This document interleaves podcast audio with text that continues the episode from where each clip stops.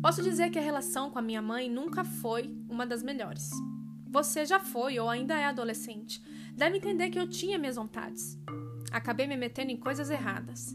Que eu me lembre, hum, tudo começou com as drogas. Aí virei traficante. E quando vi, estava sendo perseguido por tudo quanto é tipo de gente perigosa.